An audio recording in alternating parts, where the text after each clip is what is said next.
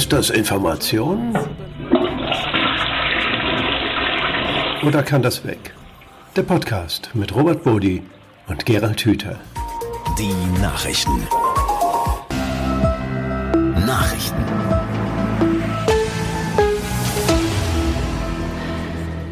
Ja, und damit wieder herzlich willkommen zu Ist das Information oder kann das weg, dem Podcast mit Robert Bodi, der alle ganz herzlich begrüßt und Gerald Hüther. Hallo Gerald. Der auch gerne alle herzlich begrüßt und auch allen nachträglich nochmal alles Gute für das eben begonnene Jahr wünscht. Gerald, wir wollten heute, es ist der erste äh, Podcast im neuen Jahr und wir wollten über gute Vorsätze reden. Ähm, das ist immer auch ein Medienthema. Man äh, sieht das in den Zeitungen, man hört es im Radio, sieht es im Fernsehen, sieht es online. Die Menschen nehmen sich gute Vorsätze äh, für das neue Jahr vor und die Medien greifen das auf. Das ist eigentlich jedes Jahr äh, dieselbe Geschichte. Das ist ein bisschen äh, ewig grüßt das Murmeltier, aber irgendwie immer wieder spannend. Was hast du dir fürs neue Jahr vorgenommen? Ich habe mir gar nichts vorgenommen. Also äh, ich habe gelernt, dass es manchmal ganz gut ist, die Welt aus so einer Beobachterposition anzuschauen, weil ja doch sehr vieles im Augenblick nicht so ganz verständlich ist und das gefällt mir gut, wenn ich das so im, im Sessel sitze, wie im Theater und auf der großen Weltbühne mir anschaue, was da alles Furchtbares passiert. Aber es ist natürlich äh, schwierig. Wir kommen da auf ein kompliziertes Jahr hin und weiß ich auch noch nicht, wie sich das weiter so ausbildet und entwickelt. Das ist interessant. Ich weiß nicht, wie es dir geht, wann immer man mit Menschen redet, ähm, es gibt eigentlich keine milden Temperaturen, wenn es um diese Erwartungen für dieses Jahr geht. Ähm, es gibt diejenigen, die sagen, wird alles ganz schlimm und es entscheidet sich alles, wobei sie gar nicht genau sagen, was dann alles ist. Und andere äh, heben die Schultern und sagen, eigentlich ist das Leben doch gut. Stimmt es beides? Werden wir gegenseitig angesteckt vom Pessimismus?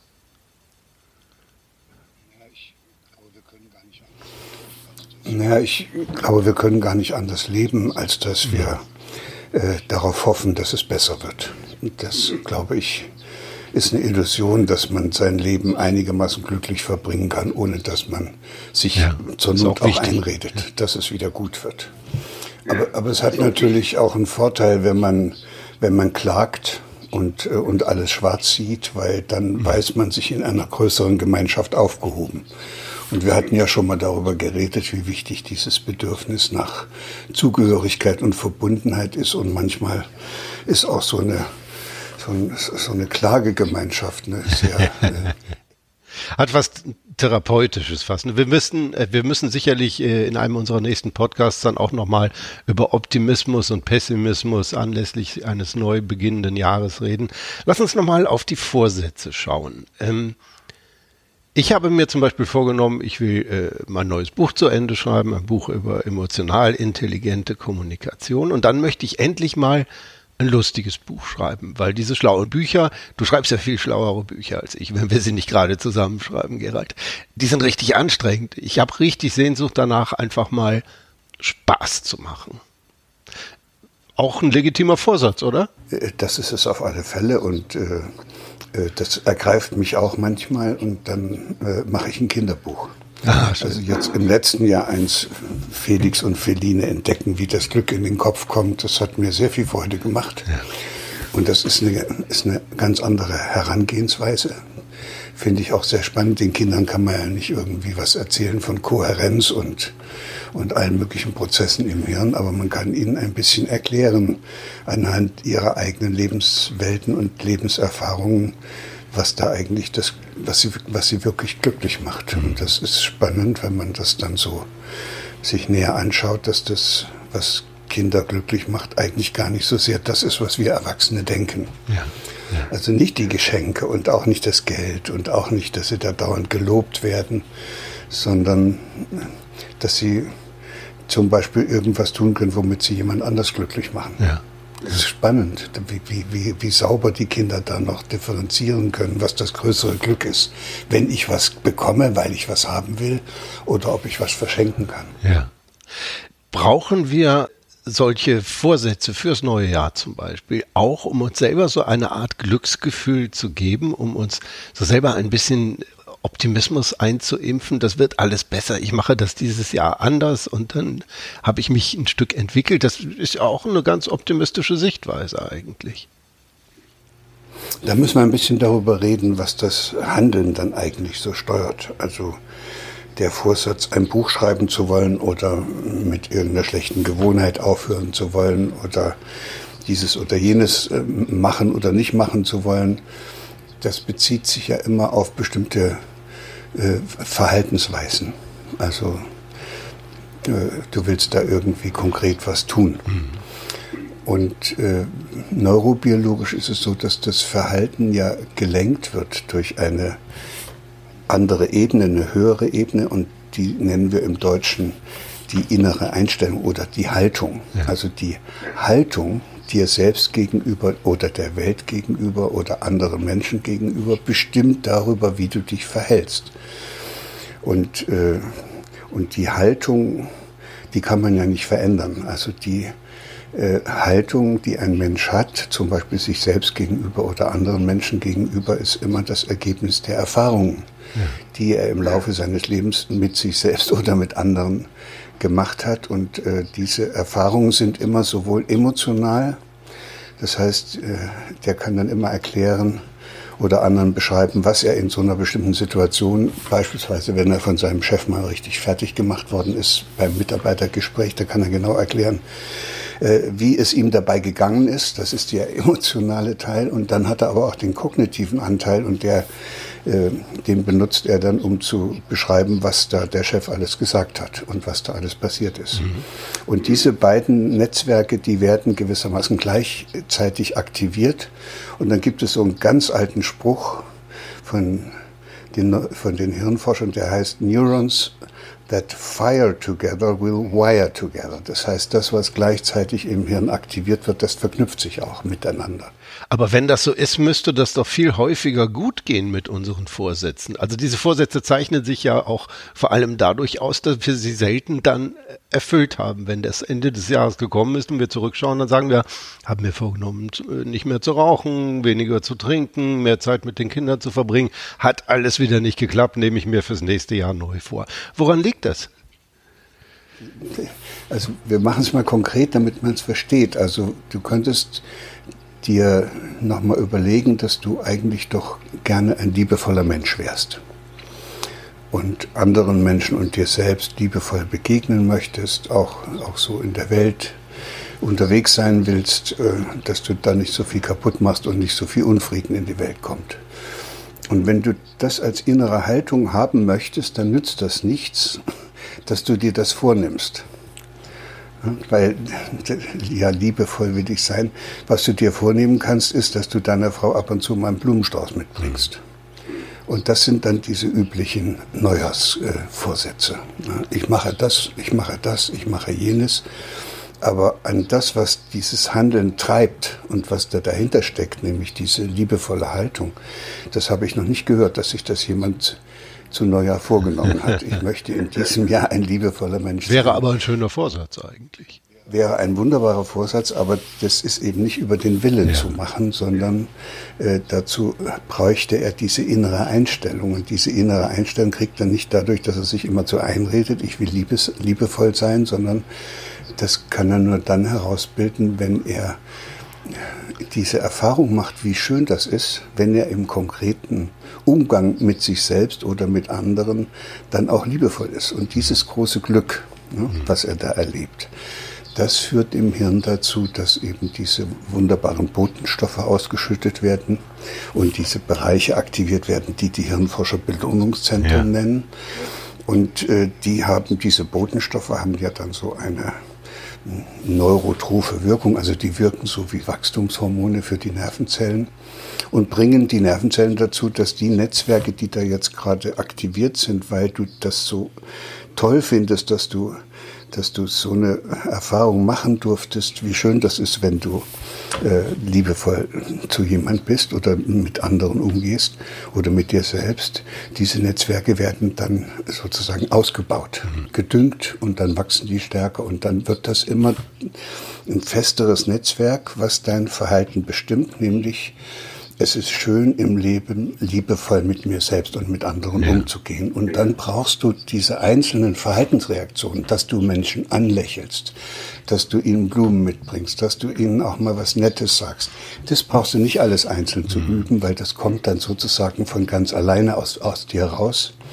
Und wir sind eben leider in unserer westlichen Gesellschaft sehr stark beeinflusst durch diese Phase, vor allen Dingen aus den 50er Jahren, aber das zieht sich ja bis heute durch und kommt vor allen Dingen aus dem angloamerikanischen Raum.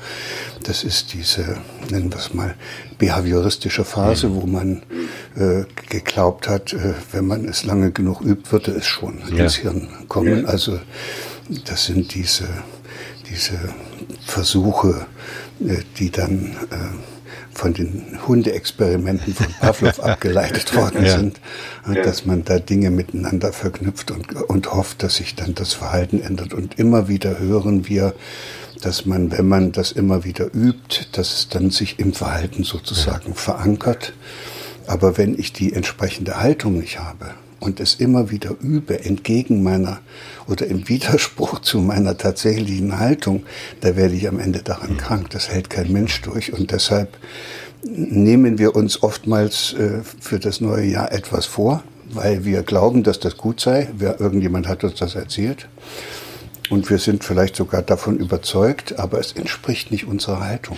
Wie sinnvoll sind solche Termine? Brauchen wir die? Wir könnten ja genauso gut uns am 17. April alle äh, irgendwas vornehmen für das nächste Jahr. Da fängt ja auch in gewisser Weise ein neues Jahr an.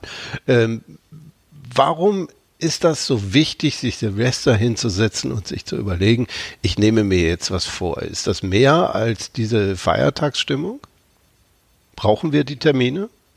Ja, man braucht, glaube ich, schon, wenn man sich sowas vornehmen will. Ich habe aber ja eben gesagt, es nützt ja sowieso nichts, dass man es sich vornimmt. Aber wenn man es schon will, dann ist es natürlich besser, man packt das auf irgendeinen besonderen Tag und, und weiß dann genau, wann man damit anfangen will. Das ist so ein bisschen sowas wie ritualisierte Handlung. Und wenn das so eine ganze, ganze Bevölkerung macht, dass die sich immer wieder äh, zu Silvester was vornehmen, dann finden auch die Medien genügend Gründe, um dann zu beschreiben, was die Leute sich alles vorgenommen haben man weiß ja, dass es im Laufe des Jahres dann äh, an der Umsetzung mangelt, wie in so vielen Bereichen unseres Daseins. Das, das ist ja interessant, Gerald. Du sprichst die Medien an. Äh, wir wissen alle, dass wir diese Neujahrsvorsätze haben und dass sie wahrscheinlich bis spätestens Ende Februar alle wieder verpufft sind und wir alle so weitermachen wie bisher. Trotzdem freuen sich alle Medien scheinbar wie die Kinder, uns jedes Jahr wieder neu zu erklären, was da passiert, wie man die einhalten kann. Äh, da gibt es ganz seriöse Medien, äh, die uns da Tipps geben. Ich habe hier vor mir äh, die Internetseite des Morgenmagazins der ARD. Da steht Service, Doppelpunkt, gute Vorsätze fürs neue Jahr. Als könnte man das wie so ein Autoservice mit einem Ölwechsel äh, erledigen. Gleichzeitig wird dann natürlich auch genau erklärt, äh, dass es ganz häufig nicht funktioniert. Warum ist das? Brauchen wir, brauchen wir die Gemeinschaft? Ist das auch ein Stück Gemeinschaft schaffen, dass wir jedes Jahr wieder uns im Grunde dieselbe Berichterstattung antun über dieselben guten Vorsätze, die genauso schief gegangen sind und genauso schief gehen werden wie vorletztes Jahr und nächstes Jahr? Ja, was willst du machen, wenn du daran glaubst, dass das Verhalten, was du äh, dann an den Tag legst im Laufe des Jahres, durch äh, einen guten Vorsatz verändert wird. Wenn alle daran glauben, dann müssen auch die Medien am Ende sagen, jetzt haben wir schon wieder mal den 1. Januar und jetzt ist wieder das Thema mit dem guten Vorsatz dran. Das wird dann sozusagen als Routine abgearbeitet. Ich glaube, dass, äh, dass da kein, in Wirklichkeit wissen alle, dass das Unsinn ist aber man äh, erfüllt sozusagen ja auch eine Erwartung in der Bevölkerung, weil die Leute ja alle sich ja irgendwas vornehmen, meistens jedenfalls. Und da kriegen sie dann eben nochmal Futter. Es ist, äh, eigentlich ist es was Unangenehmes, weil hier eine doch von Anfang an irgendwie fehlgeleitete Vorstellung nämlich man könnte durch äh, gute Vorsätze sein Leben verändern, ja. äh, dann immer wieder verfestigt wird in den Köpfen ja. der Leute. Es wäre doch schöner, wenn Sie sagen würden, du hört auf, euch immer zu irgendwelche guten Vorsätze, Vorsätze vorzunehmen, sondern versucht einfach mal den Blick zu öffnen, euch für neue Erfahrungen aufzumachen, mal ein bisschen liebevoller beispielsweise mit anderen umzugehen, mal anstatt statt einen Konflikt noch weiter anzuheizen, indem ihr da noch so einen blöden Kommentar dazu schreibt im Internet, einfach mal auch eine, eine friedvolle Antwort ja. zu geben, so dass der andere überrascht ist, dass der sagt, mein Gott, also das, das muss ja auch ein Mensch sein, der da am anderen Ende der Leitung sitzt ja. und, und dann schreibt er womöglicherweise was Nettes zurück und so macht man die Erfahrung, dass man mit etwas freundlicheren Verhaltensweisen etwas zurückbekommt, was einen sehr glücklich macht, was man vielleicht auch gar nicht erwartet hat und das führt dann zur Herausbildung dieser oder das stärkt dann diese Netzwerke, die wir da eben als innere Haltung, als innere Einstellung bezeichnet haben. Und wenn die richtig stark geworden ist, dann wird man immer ohne dass einem das jemand sagt, ohne dass der 1. Januar ist und ohne dass man sich einen guten Vorsatz setzt, äh, wird man versuchen, zum Beispiel auf der Straße Leute anzulächeln, anstatt die so mürrisch anzuklotzen. Hm. Diese Berichterstattung über solche Dinge wie gute Vorsätze und warum sie nicht funktionieren und wie sie dann doch funktionieren könnten, erinnert mich immer auch sehr stark daran an etwas, was wir gelegentlich vergessen in der äh, Auseinandersetzung um und über Informationen, nämlich fast alle Medien, die wir haben, aus denen wir unsere Informationen holen, sind Teil einer Unterhaltungsindustrie. Äh, und vielleicht verschwimmt nur an wenigen Stellen äh, der Bereich Information und Unterhaltung so stark wie an solchen, ja, wir nennen das im Journalismus Service-Themen, äh, wo scheinbar mit einer Information letztendlich nur ein gutes Gefühl erzeugt wird.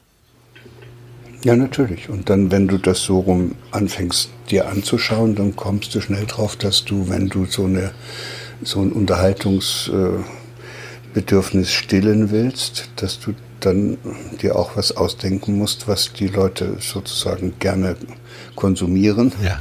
und was die auch gerne annehmen. Und damit richtest du dich in deiner Darstellung in den Medien nach den Bedürfnissen oder den Erwartungen deiner Konsumenten. Ja. Und äh, das ist dann natürlich eine Situation, wo die einen was Bestimmtes erwarten und die anderen was Bestimmtes liefern. Das Einzige, was dabei noch äh, erreicht wird, ist, dass man Geld verdient, aber da, da tut sich ja nichts. Ja. Ja. Es wird ja immer erst dann was Neues in so eine Beziehung kommen zwischen Konsument oder Dienstleister oder Medienschaffenden und seinen Kunden wenn einer von beiden etwas anders macht. Ja. Das ist wie in der Ehe. Also solange die immer dieselben Worte äh, und dieselben äh, Vorwürfe übereinander ausschütten, dann sind sie zwar fest, fest, miteinander verbunden, weil die kommen aus der Nummer gar nicht wieder raus. Aber da ändert sich nichts. Das bleibt manchmal das ganze Leben lang so. Und, und sobald aber einer aus diesem Muster ausbricht und es nicht mehr mitmacht, es anders macht, also entweder die Medien hören mal auf, diesen Quark zu verbreiten, aber dann können sie sofort schon wieder kein Geld mehr ja. verdienen. Oder aber die Menschen draußen, das habe ich, da habe ich noch mehr Hoffnung, würden irgendwann mal sagen, hört doch endlich mit diesem Mist auf. und hört auf, uns da irgendwie was einzureden, was sowieso nichts, äh, was keine Bedeutung hat dann würden die Medienschaffenden sich an diese neue Erwartungshaltung, nämlich dass sie hier nicht zugelabert werden sollen und wollen und, und, und dass sie auch nicht unterhalten werden wollen von den Medien, die würden diese neue Erwartungshaltung dann herausbilden und die Medienschaffenden würden sich dann wohl daran anpassen, weil sonst ja. verlieren sie ihre Kunden. Eines ist schön an dem Thema, es wird kein Schaden angerichtet. Es, hat, es, es, tut keinem weh, das ist alles fürchterlich harmlos. Es treibt bunte Blüten. Ich sehe gerade, das bayerische Fernsehen zum Beispiel hat unter der Rubrik äh, äh Silvestervorsätze äh, eine, einen Beitrag äh, Wir in Bayern, Doppelpunkt, gute Vorsätze für Herrchen und Hund. Ähm, ganz andere Art aufs Thema zu gucken, sehr zielgruppengerecht, wenn man das aus journalistischen Augen betrachten will, aber letztendlich natürlich dasselbe Lied äh, auf einer anderen Tonleiter gesungen. Ähm, vielleicht ist es wirklich nur Entertainment und wir müssen da nichts draus lernen. Nee, müssen wir nicht, aber an dem Beispiel, so ganz banal ist es doch nicht, weil es gibt ja auch Leute, die äh, besorgen sich Hunde und äh, richten die auch in einer Weise ab, äh, äh, wo sie den Hund sozusagen als Instrument oder um nicht gar zu sagen als Waffe einsetzen, um sich vor anderen zu schützen mhm. oder, oder andere wegzujagen. Mhm. Und äh, das ist eine Haltung. Mhm. Und es gibt auch welche, die haben so ein Schoßhündchen, das tragen die sogar in der Tasche überall mit hin. Das ist auch eine Haltung dem Hund gegenüber. Und da wäre dann so eine Bemerkung wie in Bayern, eine gute Beziehung zwischen Herrchen und Hund, die wäre dann auf einmal ziemlich hinterfragbar. Ja, ja. Aber was denn für ein Herrchen und was denn für ein Hund? Und, und was wollen die miteinander in der guten Beziehung erreichen? Dass der noch besser zubeißt, wenn er ihm da so einen bestimmten Blick zuwirft? Oder was soll das ja. sein? Jetzt zucken wahrscheinlich einige Hundehalter zusammen. Gerald, brauchen wir das Seichte? Der Verdacht drängt sich ja auf, wenn man sich solche Themen anguckt. Brauchen wir manchmal in unserer Unterhaltung, auch in unseren Informationsmedien, die Dinge, die uns nicht so wirklich beanspruchen, sondern wo wir uns einfach nur wiederfinden? Wir brauchen es nicht. Was wir bräuchten, ist äh, die Erfahrung, dass wir uns immer wieder für Neues aufmachen und dabei die Vielfalt dieser Welt in ihrem, in ihrem ganzen Zauber auch kennenlernen können. Aber wenn man sich so aufmacht, hat man auch immer Probleme, weil da ist in dieser Vielfalt, die wir da kennenlernen, auch sehr vieles dabei, was wir schon mal irgendwann erlebt haben und was uns Angst macht und wo wir ja. ahnen, dass das nur Probleme schafft. Und deshalb machen wir uns nicht gerne auf. Und was da dahinter steckt, ist diese alte Grundregel, das Gehirn oder ja, die, die Nervenzellen im Hirn versuchen immer so viel wie möglich Energie zu sparen. Und deshalb äh, suchen wir dann auch immer wieder nach Gelegenheiten, wo wir uns zurücklehnen, wo wir keine Probleme haben, wo alles so wie immer läuft, wo wir, wo wir nicht nachdenken müssen und wo uns auch nichts stört. Also wir suchen eigentlich immer nach einer Bequemlichkeit. Was ich jetzt äh, dann hinzufügen müsste, ist, die dann aber am Ende tödlich ist. Hm.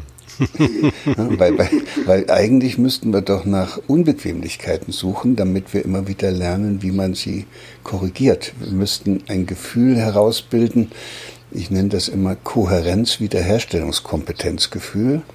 Äh, wir müssten also dieses Gefühl herausbilden, dass was auch immer jetzt für ein Problem noch auf uns zukomme, wir das schon in der Lage sind, auf eine adäquate Weise zu bewältigen und wer so ein Gefühl hat, der hat eine innere Haltung. Ja. Und die heißt, hey, wo ist denn jetzt das nächste Pro Problem? Ja. Danke, dass du gekommen bist, liebes Problem, weil auch an dir werde ich noch weiter wachsen. Ja. Das sind natürlich völlig andere Menschen als diejenigen, die Angst haben davor, dass sich schon wieder irgendwas auftut und schon wieder irgendeine Anforderung auf sie zukommt weil sie die Erfahrung gemacht haben, dass sie in vielen Fällen diesen Herausforderungen des Lebens nicht so ganz gut gewachsen waren. Ja, ja. Also unsere äh, Frage, um die es ja letztendlich immer geht in unserem Podcast, sind das Informationen, ist das Information oder kann das weg? Äh, die kann man vielleicht in dem Fall so beantworten, nö, es sind eigentlich keine Informationen, aber es muss auch nicht unbedingt weg. Es macht halt freundliches Geräusch. Genau, und es gibt zwei Leuten wie uns Gelegenheit, darüber noch ein bisschen zu reden und dabei vielleicht sogar den einen oder anderen guten Gedanken weiterzureichen. So viel für heute von Ist das Information oder kann das weg mit Gerald Hüther und Robert Bodi. Danke an alle fürs Zuhören. Wir freuen uns schon auf die nächste Ausgabe. Bis dann. Tschüss. Tschüss und alles Gute.